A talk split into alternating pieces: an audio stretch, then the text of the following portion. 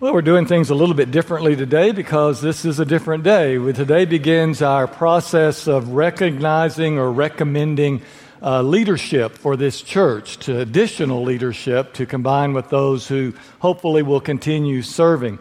There's a lot of words you'll hear us throw around. We talk about celebrating our leaders, we talk about uh, uh, recognizing or recommending our leaders.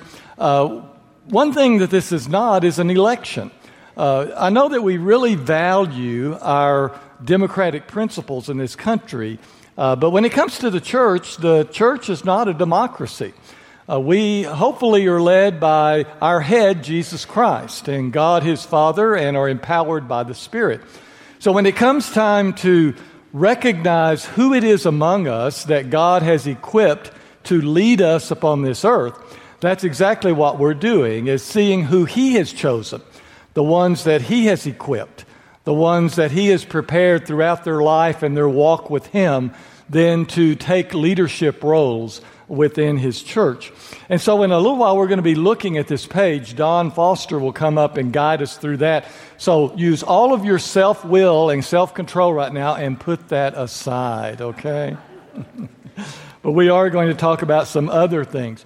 You know, whenever it comes time to do this, I, I, get lots of questions. I've already had several people ask me, well, who should I put down? That's not the right question. I tell them, you put down the ones, or one, even one or more, that is your leader, the one you look to, the one in whom you see the Spirit of God moving and leading and guiding.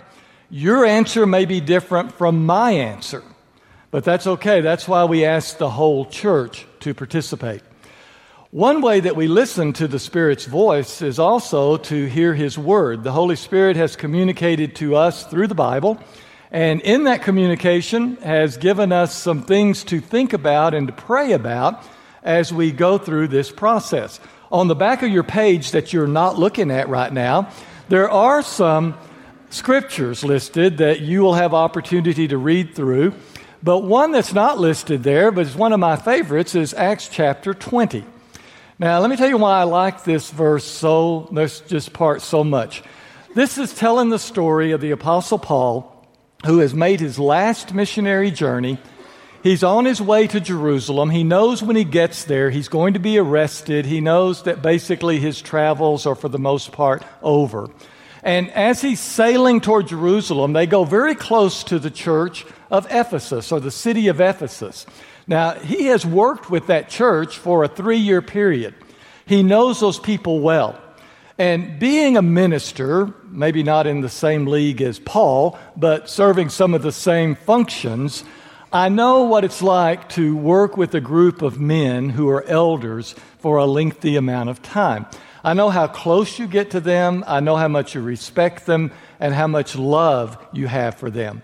Well, Paul couldn't stand it that he was going to go past Ephesus and not get to see these guys one more time. And so when the ship stopped at a little island called Miletus, he sent word back to Ephesus. And well, let's read the verse. Acts 20, verse 17 says this From Miletus, he sent a message to Ephesus asking the elders of the church to meet him. And what a wonderful reunion that was. Men that he loved dearly, men that he knew he would never see again. He talked with them, and a part of what he said was this verse 28. He said, Keep watch over yourselves and over the flock of which the Holy Spirit has made you overseers, to shepherd the church of God that he obtained with the blood of his own Son. Now, the most the thing that this passage really touches my heart, we're going to talk about in a minute, but let's not run past this part first. In these two verses that we've given, verse 17 and verse 28, it's interesting that Paul describes the leaders of the church with three different words. He uses three terms to tell them who they are. First of all, he says that they're elders when he calls for the elders of the church. He also says God has made you overseers. And that is a particular term that he uses to apply to them. The churchy word for overseer is bishop. All right?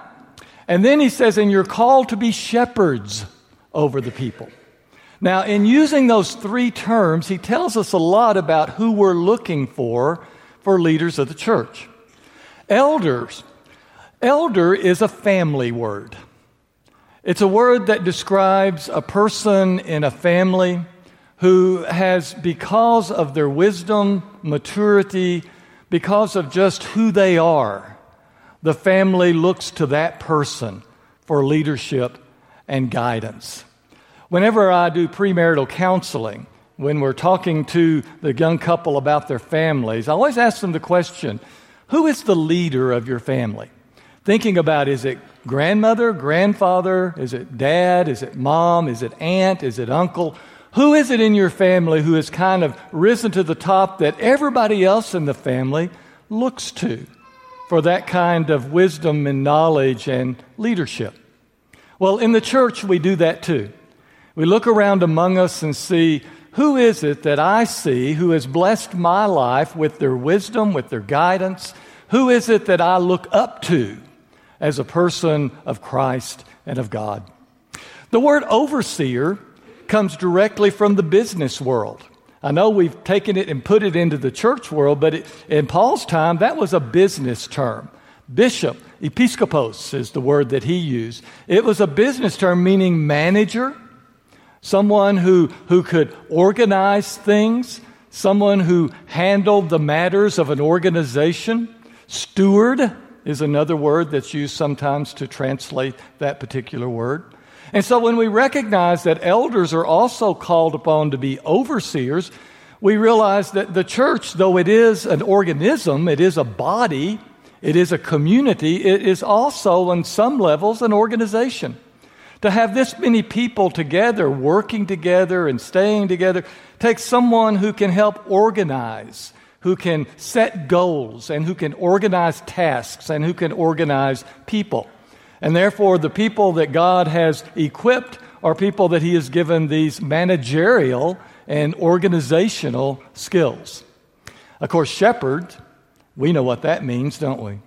Even though most of us have never had a lot of dealing with shepherds, we know basically in our hearts that a shepherd was one who took care of a flock. He saw to the flock's needs. He fed the flock and he, he doctored the flock. You know, he did all these things in order to provide for these, this flock so that it could prosper and it could grow.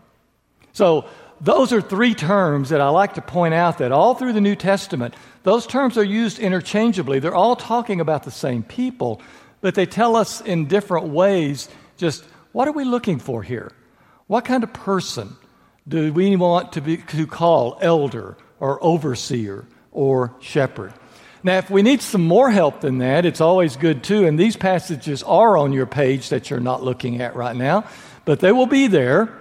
And I hope that you'll turn to them as well as the other ones too before you start filling in this form and read about what kind of qualities men like this have. I'm talking about 1 Timothy chapter 3 verses 1 through 7 and Titus chapter 1 verses 5 through 9. And in these passages Paul wrote to some younger ministers who were helping a church as they recognized the leaders among them. And it's funny, Timothy was in Ephesus. Paul wrote this years later, and the Ephesian church that Paul was meeting with their elders right now. Later on, it was time for them to bring forth new leaders, and Timothy was working with that process. Titus was working in a mission church on the island of Crete. The two list of qualities that he gives them differs somewhat because a mature church is different from a mission church. But there's a lot of overlap too. And as you read those, it falls into three different areas that Paul talks about. He says, first of all, look at their personal life. What kind of man is this? Is this a man who has deep Christian values? Is his morality what Christ has called him to have? Words that are given, uh, as Paul uh, talks about uh, the personal life, is words like above reproach, temperate, gentle, not quick tempered, a devout person. So, as we think about who is, is going to serve in our leadership here at Johnson Street, we look at their personal life and just see if they're the men that God has called them to be. We also look at their family life. This is interesting. Paul points out in both lists that a, a person should be, a, should be a part of a good, stable family. Uh, you know, you, if you see a person whose family life is chaotic, as Paul says, how can a person function within, as a leader within the family of God if they can't really function well within their own family as well? And so, certainly, he calls upon us as we're thinking about who should serve as leaders, as those who have, have good and stable and exemplary family lives. And then also, he says, look at their church life as well. He talks about them being hospitable, being open, being caring, uh, uh, you know, being, being uh, someone who, who cares about even strangers who are in their midst. Talks about them being grounded in the doctrine and the teachings of Christ and being able to teach those doctrines and teachings as well. So, uh, those are some of the qualities that we're looking for. But I'm hurrying on because I don't have much time today. We got to give some other folks some time. But I have to tell you, back to Acts chapter 20. The reason that I love this passage so much is as I get older and think about some of the men that I've worked with who have been my leaders, my elders, my shepherds, I really relate to the last part of chapter 20. Paul, as he was leaving and realized he would never see these guys again, listen to what it says. And when he had finished speaking, he knelt down with them and prayed.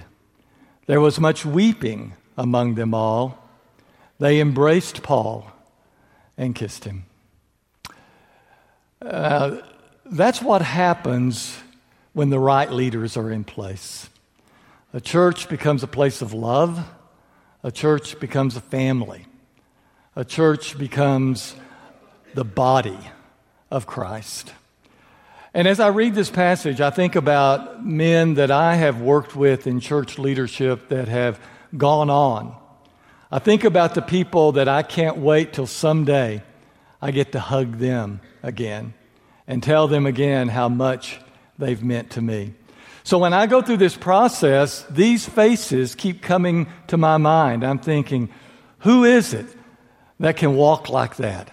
Maybe not exactly, but they're that kind of guy. Let me share a few pictures before I quit.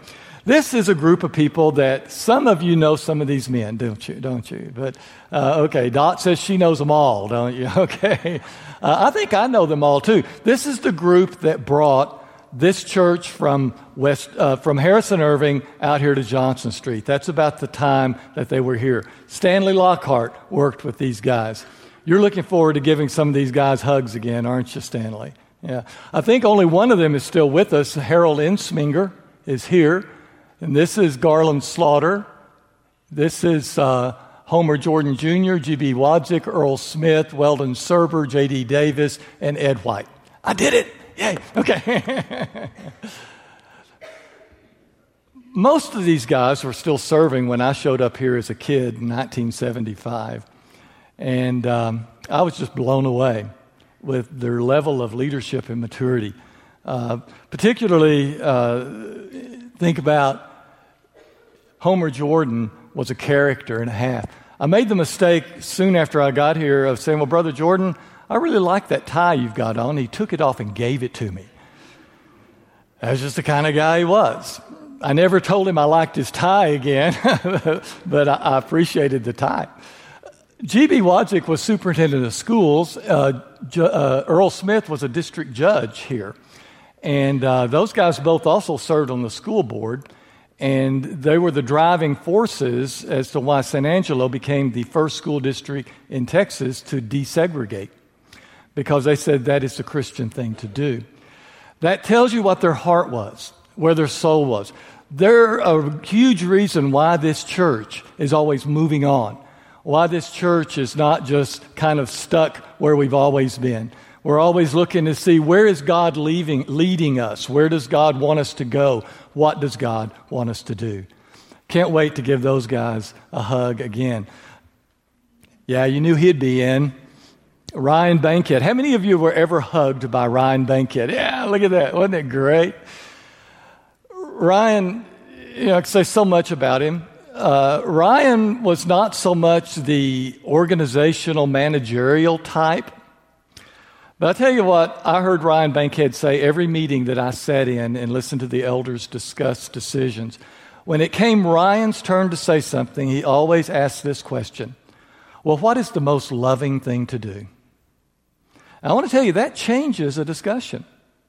We can come up with all kinds of ideas on how to do things, but then when someone challenges us, but what is the most loving thing to do? Ryan set the tone of a lot of discussions. And then I'll, one more picture, and then I'll get down. I wanted to show you this one. Uh, these are great guys. I think I could name all of them too. I, I served with all of them as well. Uh, Chuck Smith's up here in the corner. Uh, I tell you what, Chuck was not serving as an elder when I got back here a few years ago, but I had to run to a sick bed or to the hospital to meet Chuck there. Uh, he was continuing to be that kind of shepherd and that kind of nurturing person. There's Mitch Caffey again. That's Frank Up. This is George Plyler and Cass Archer. J.D. Davis is still there. Uh, is that Ken? No, that's Garland. That's Mitch Caffey. Did I say Garland? Okay, Mitch Caffey. That's Garland, and that's Wayne Bramhall, and that's Kennard Moose. I left out a couple. I wanted to show the picture here. Anybody know who that is? well, I wanted to show this picture for some of you who've only gotten to know Ed in recent years to show you he hasn't always looked that way. Yeah. Gotten much better looking, haven't you, Ed? okay.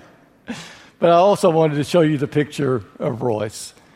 And uh, the loss of Royce is still fresh in our hearts, and yet our gratitude overflows for who Royce has been in this church. And I was thinking, what in a quick sentence could I say about Royce and how much I appreciate about him? Uh, Royce knew that life was messy, and uh, he brought grace and mercy.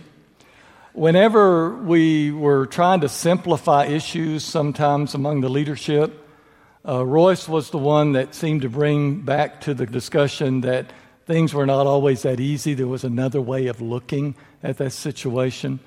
Uh, Royce was the one that uh, reached out, was one of the ones that reached out to me in a very dark time in my life and helped me so much.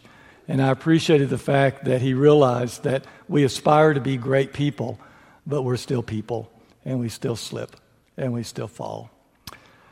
These are the kind of guys we're looking for. And you know what? They're here. They are here. You're here. And we look forward to seeing who the Holy Spirit leads this church to raise up as the next leaders here at Johnson Street. Ed, you know, I really shouldn't kid with you and then give you the microphone, but I will.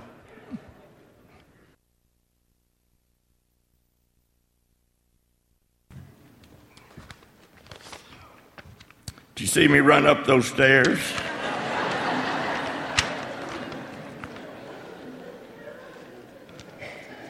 I was just a kid when I was first asked to be an elder. And still am. My fleece is just soured. It was over 30 years ago, I guess. I don't remember.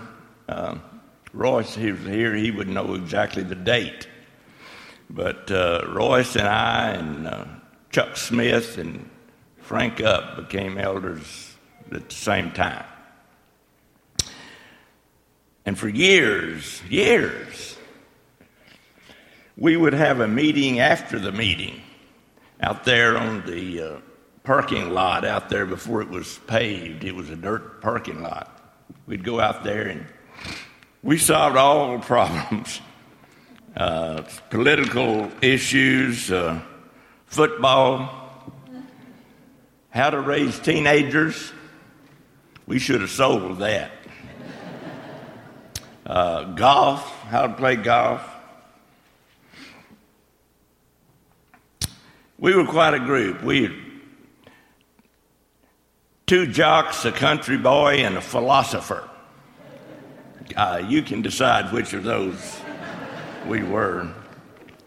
But we were quite a, quite a group, and uh, we had the opportunity to serve with some real gentle giants, and you've seen some of their pictures up there uh, Ryan Bankhead, Garland Slaughter, J.D. Davis, George Plyler, Kennard Moose, and lots of others.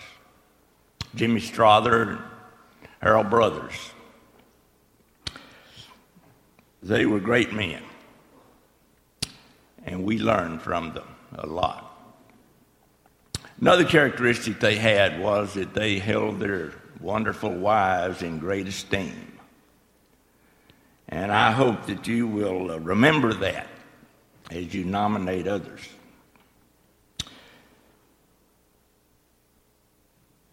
But no group uh, that I ever served with uh, exceeded uh, the group with which you have their pictures in front of you. In terms, the whole package, in terms of uh, mutual respect, uh, intelligence, open mindedness, uh, and sound spiritual leadership, they have it and I was proud to be one to serve with them. I told them that it was an easy decision for me to step aside because of who they had become. Uh, and I told them that uh, the eldership needed to be dynamic and uh, not set in for the long haul. And the staff, I enjoyed working with this talented staff over the years. Um, Tommy and I go out to lunch uh, the second Tuesday of every other month. And uh, I asked Tommy the other night at one of the, at the elders meeting, I said, Tommy, you going to still buy my lunch? Well, he has never bought my lunch we go Dutch. But uh, showing the respect that he talked about and mutual respect that we have one another, he said, No, Ed, I don't need you anymore. we have a wonderful relationship with our staff. The new additions that you will bring into the eldership uh, will bring new perspectives and new skills, and that is a good thing.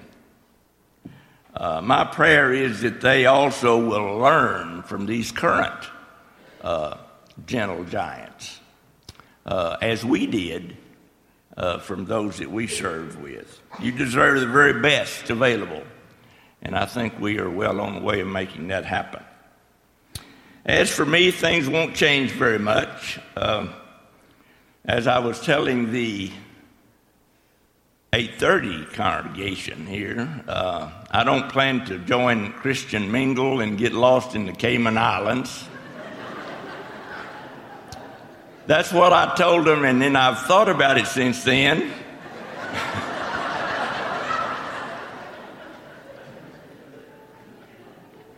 but you know, the Rust Street Ministries will still be here uh, the uh, fellowship ministry will still be here. The uh, 39ers will be here, and I've, I've tried to work with all of those groups and intend to continue to do so.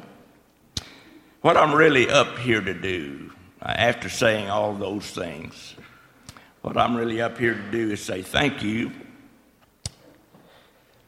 Um, you have treated me, my wife, my children, my grandchildren, with uh, kindness, understanding, and respect, uh, beyond which we could ever expect. And uh, I look forward to the days ahead, both on this earth and in the hereafter.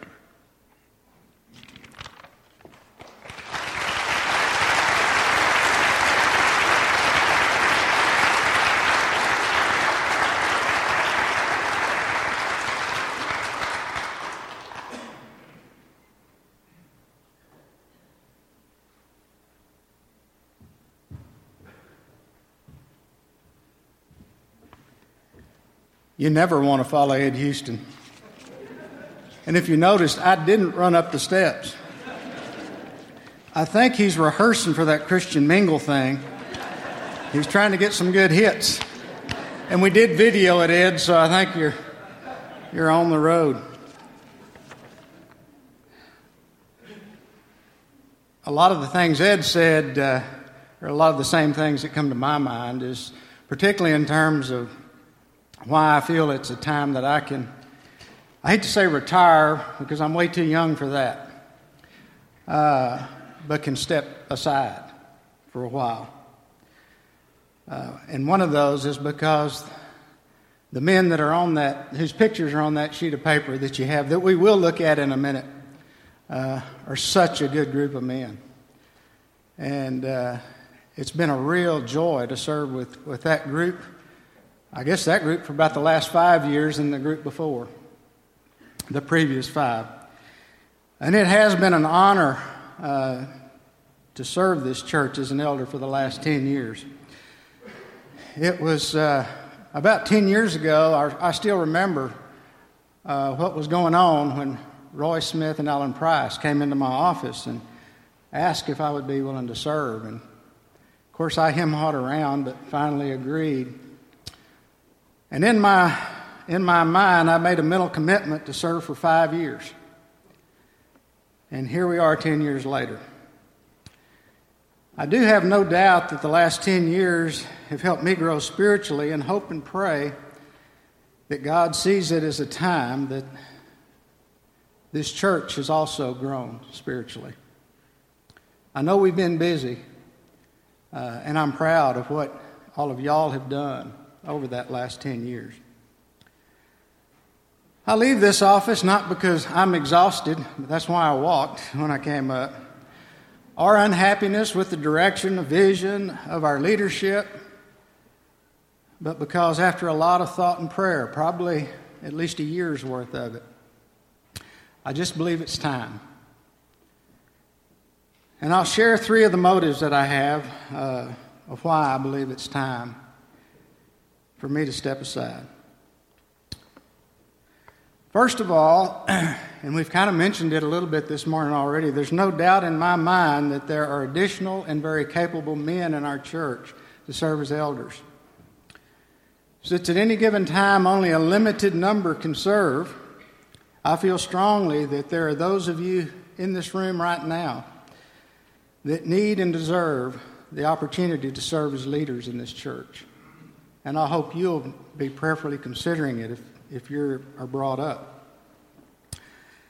Secondly, as Ed mentioned, he mentioned Rust Street, and many of you know that I've got a special passion for Rust Street, and I serve on that board as well.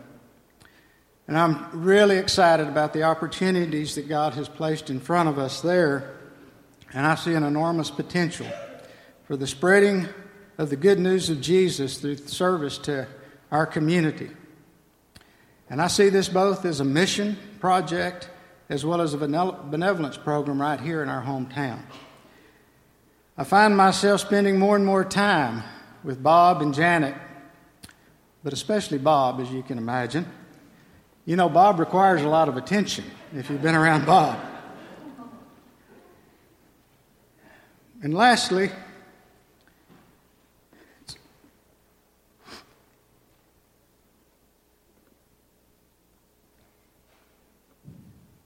Joan and I are hopefully taking our last shot at parenting.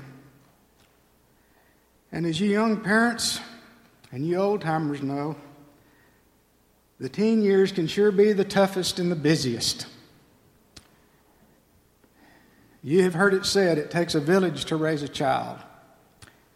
Well, for us, it takes a church to raise a child. Most of you are aware of some of the struggles we went through 12 years ago. And you were praying for us and with us when we lost our daughter Jamie. And you were praying for us to get custody of our granddaughter Jamie.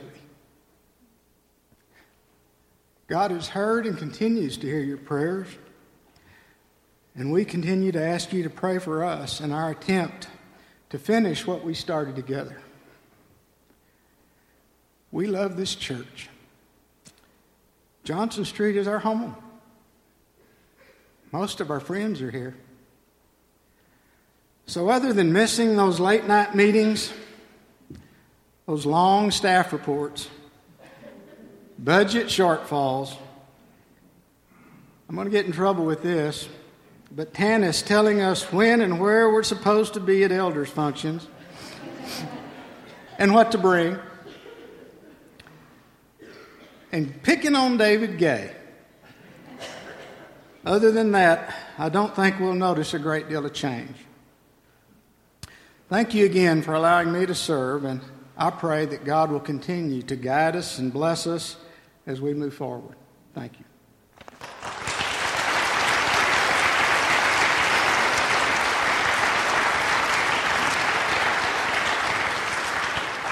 Now, the bad news, you get to hear some more from me. Now you get to look at your, your sheets with the pictures on it. This process is actually a, a two part process. So it's like a test with a front and a back.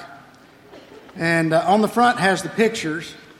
I mentioned at first service, the pictures really don't look quite as good without Ed and I on it because we still, still are pretty looking guys.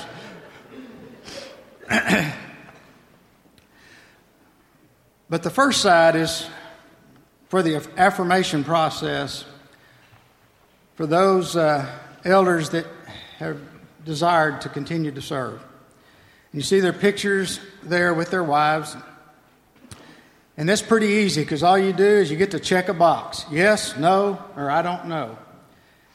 And really, the I don't know is there is if you, if you really don't know them well enough to make a decision as to whether you want them to continue to serve. But if you have any questions, ask Ed. He knows all of us pretty well. But check one of the boxes for each of those on that side.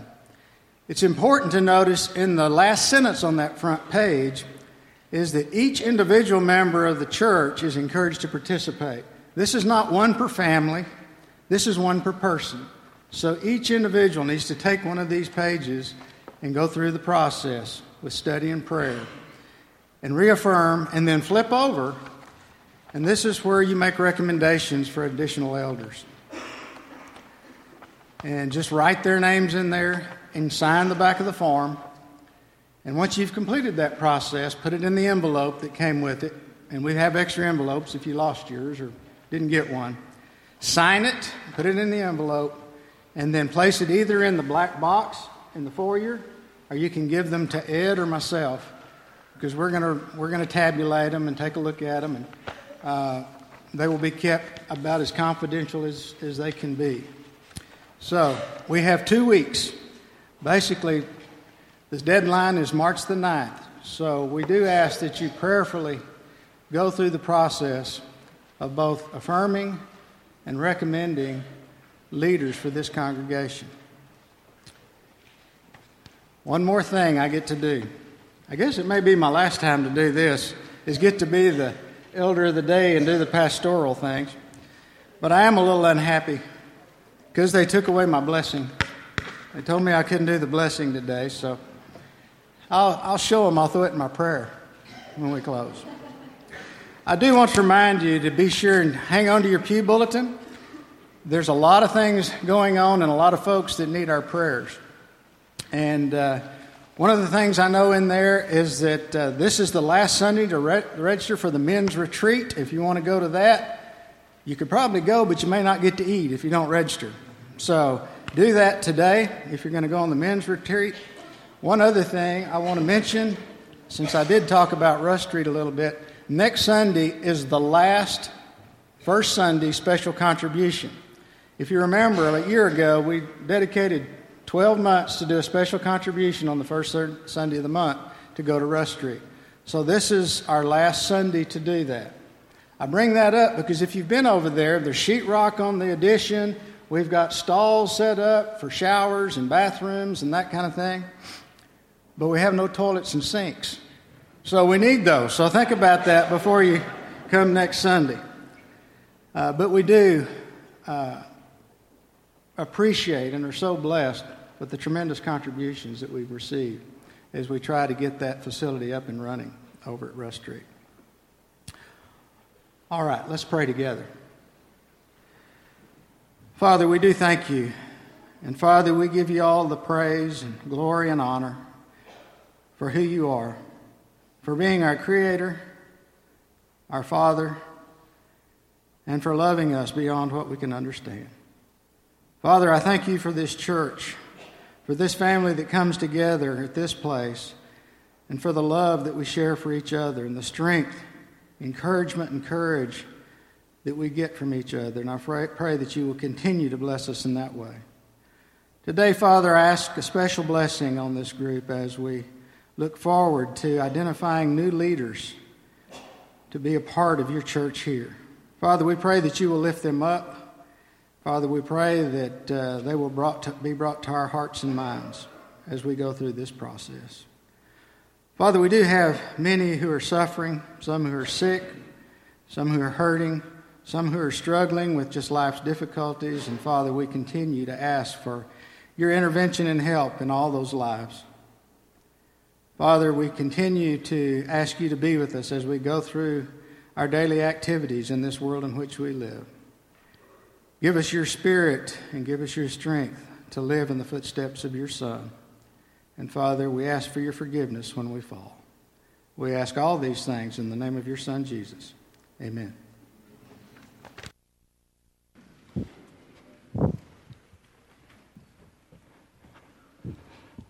Thanks, Don.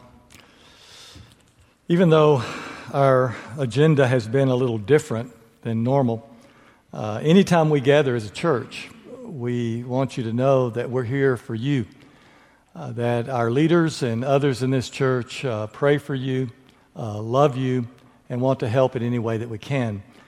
We're going to stand here in a moment and sing one final song. And as we sing this song, some of the leaders of this church will be standing at the back and along the sides here. And if you brought a burden with you of any kind, uh, whether it's a concern about you, a concern about a loved one, whether it's a physical illness, a spiritual condition, uh, we want to be your church. We want to be your family and help you with those burdens.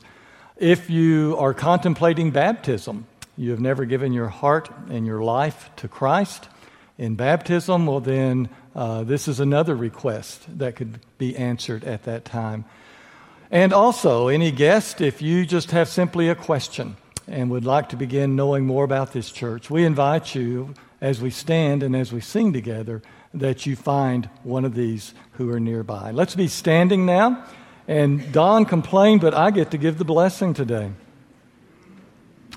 Now may God, who calls us on our way and who stands at the end of our journey to receive us, may that God be with us every step of the way. In the name of the Father, and the Son, and the Holy Spirit. Amen.